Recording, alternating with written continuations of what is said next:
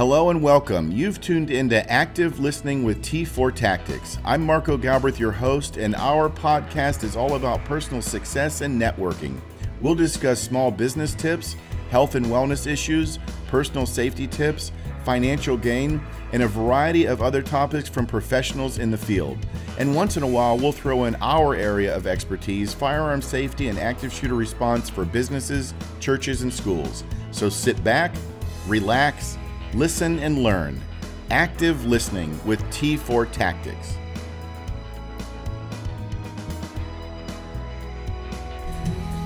Saturday, November sixth, and it is cold outside here in Virginia. Now I sound like a radio announcer. Saturday, January sixth at nine twenty-three a.m. A chilling thirty-two degrees outside in Virginia. We're expecting clear sunny. Okay, we'll skip that. Just wanted to talk about two things real quick. Uh, safety and security at school campuses, and then I wanted to talk. People have been asking me to comment on the Alec Baldwin um, Hollywood set shooting incident, and uh, and I don't I don't comment. As you know from me teaching active shooter training, I don't comment on things until I go out and actually look at uh, the facts, interview wit- witnesses, uh, victims, police officers. So I, I, I'm not going to comment on that, but I'm going to talk about universities and uh, and campus security real quick, and then I'll mention something at the end about uh, what I think about that uh, incident. But um, safety and security at universities is a red-hot topic right now in Virginia. Sexual assaults and domestic violence uh, seem to be the center of the discussion. There's a local university here that are it's going to install some blue light call boxes um, at a cost of eight point five million dollars. Now, you know, call boxes are good. It, it deters crime.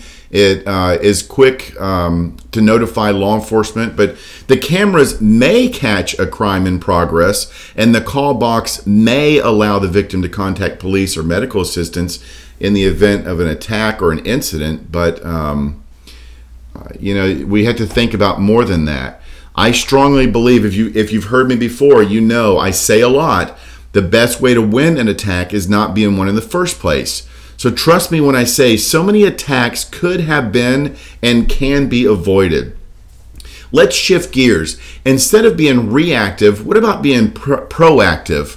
Why not train potential victims what it means to be a hard target? What it means to use situational awareness, having a script and a plan B, understanding what a threshold stimulus is. That's really important. Pre-attack indicators, de-escalation techniques. Let's let's teach our ladies how to identify and handle unsolicited approaches and advances, along with behaviors and, uh, and unwanted relationships, non-solicited relationships. Nonviolent and human, nonviolent and violent human behavior. We have to understand that. We got to learn how to control stress when it comes under an attack. Having a defensive and survival mindset. Social media posts. What do we put on our social media? What do we not put on our social media? Where do you park your car? How do you walk and where do you sit in a coffee shop and why? Discussion needs to be made also about the use of force matrix. You got to know that. You better know your law, what kind of force you can use during an attack. And then, of course, we're going to talk about, uh, you know, I like to talk about various types of defensive tools um, available for college campuses. And I'm talking about a class that I teach, if you haven't figured that out. Defensive behavior can be learned by anyone, and it's not a difficult mindset. It's not living in fear or paranoia, but simply having the skills, education, and confidence to recognize danger and remove yourself and or respond accordingly to an attack. I've had students from Virginia Tech, uh, Vanderbilt University, Liberty University, Lynchburg University, James Madison University, Radford University, and the University of Virginia have taken this two and a half hour training presentation. You know what most of them say after the training? A lot of them come up to me after the training. You know what they say? I've never even thought of doing that or not doing that before. The class has literally given them a better sense of security, confidence, and empowerment. Bottom line, and most importantly, I want you to reduce injuries and save lives while also, as an educational facility, reducing civil and, uh, and criminal liability. We have to think outside the box. We always think about, you know, people teach active shooter training and they teach the run, hide, fight, or they teach um, flipping tables and throwing a chair at the bad guy and shooting at the bad guy, that's fine, but that's reactive. Why not be proactive and think about, how do we not put ourselves in that position in the first place? That's where we need to go. Again, best way to win a fight is not being one in the first place. Okay, so let's switch gears now and talk about the Alec Baldwin incident. First of all, and again, I wasn't out there. I'm only hearing um, information from the fake media, from news, and from other celebrities. So we really can't put a lot of weight on what the media is saying and what other celebrities are saying. We've seen how that has gone completely wrong before, uh, completely out of touch, delusional. They, a lot of people can't tell the difference between fiction and uh, and reality. So, but what I do know is that there was a loaded gun on a movie set. The first rule, and you got to remember, I'm I teach advanced classes, and so things will be different. But ninety-five percent of the classes that I teach for firearm safety are people that have never picked up a gun before. They're brand new to it. It's old. Most of it. Most of my students are older ladies. Uh, most of my students are completely petrified of guns, but they realize it's time to take their personal protection to the next level. So in my classes, and what I suggest in these basic handgun classes, is that there is never any real gun in the classroom. There is never any ammo in the classroom.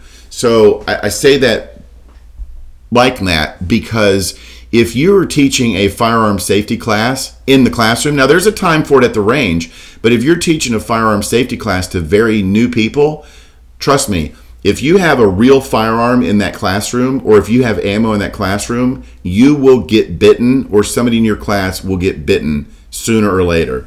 We don't do that with brand new people, because brand new people, it takes them a while to understand the concept of finger off the trigger, always pointing in a safe direction. So this goes to the movie set. Why in the world was there any live ammo anywhere near that church or that movie set where this incident occurred? There should not have been. Hollywood has prop guns that don't fire real rounds. They're very, very expensive. I'm wondering if they were trying to cut corners Uh, with movie production costs, because they had cut corners other places. I'm wondering if they had tried to cut corners and use real guns with blank guns. Uh, I'm getting ready to put out a video on my on my social media where it shows how devastating a blank gun can be. They still fire uh, a projectile, and they still put out a, a good-sized flame and, and a fireball, just like a real bullet would. So bottom line, there are certain times when you just don't have live ammo and or a real firearm in certain situations. Just like cleaning your gun. I preach and I preach. Never, ever, and remember, I'm teaching new people, never, ever, ever have any live ammo on the cleaning table with you, because you're going to have a brain fart sooner or later, and you're going to get hurt, or you're going to hurt somebody else. There's a lot of cases uh, documented where people have done that. So Uh, at the range, of course, I'm going to bring out live uh, ammo and guns. Or in my advanced class, yeah, we're probably going to going to do some stuff that uh, that advanced people can do. I don't I don't teach anybody the advanced pistol course or defensive course unless they've got a lot of shooting under their belt and a lot of uh, firearm experience. For me, it's just not worth it. I just don't want to. I just don't want to put that uh, put myself or them at risk. So I stick to to uh, to certain types of people when we're doing the advanced Uh, class. But uh, the bottom line uh, that with the Alec Baldwin incident, this is my two cents. There should have never, if you're going to be firing a gun as a part of the movie, there should have never been a real gun or live ammo anywhere near, anywhere near that movie set. That's it. That's my two cents. Um, again, it's Saturday, November sixth. I hope you guys have an amazing weekend. Lots of fun. Let loose, recharge the batteries. Most of all, remember, reduce injuries, save lives, stay safe, everyone. I'll see you on the next episode.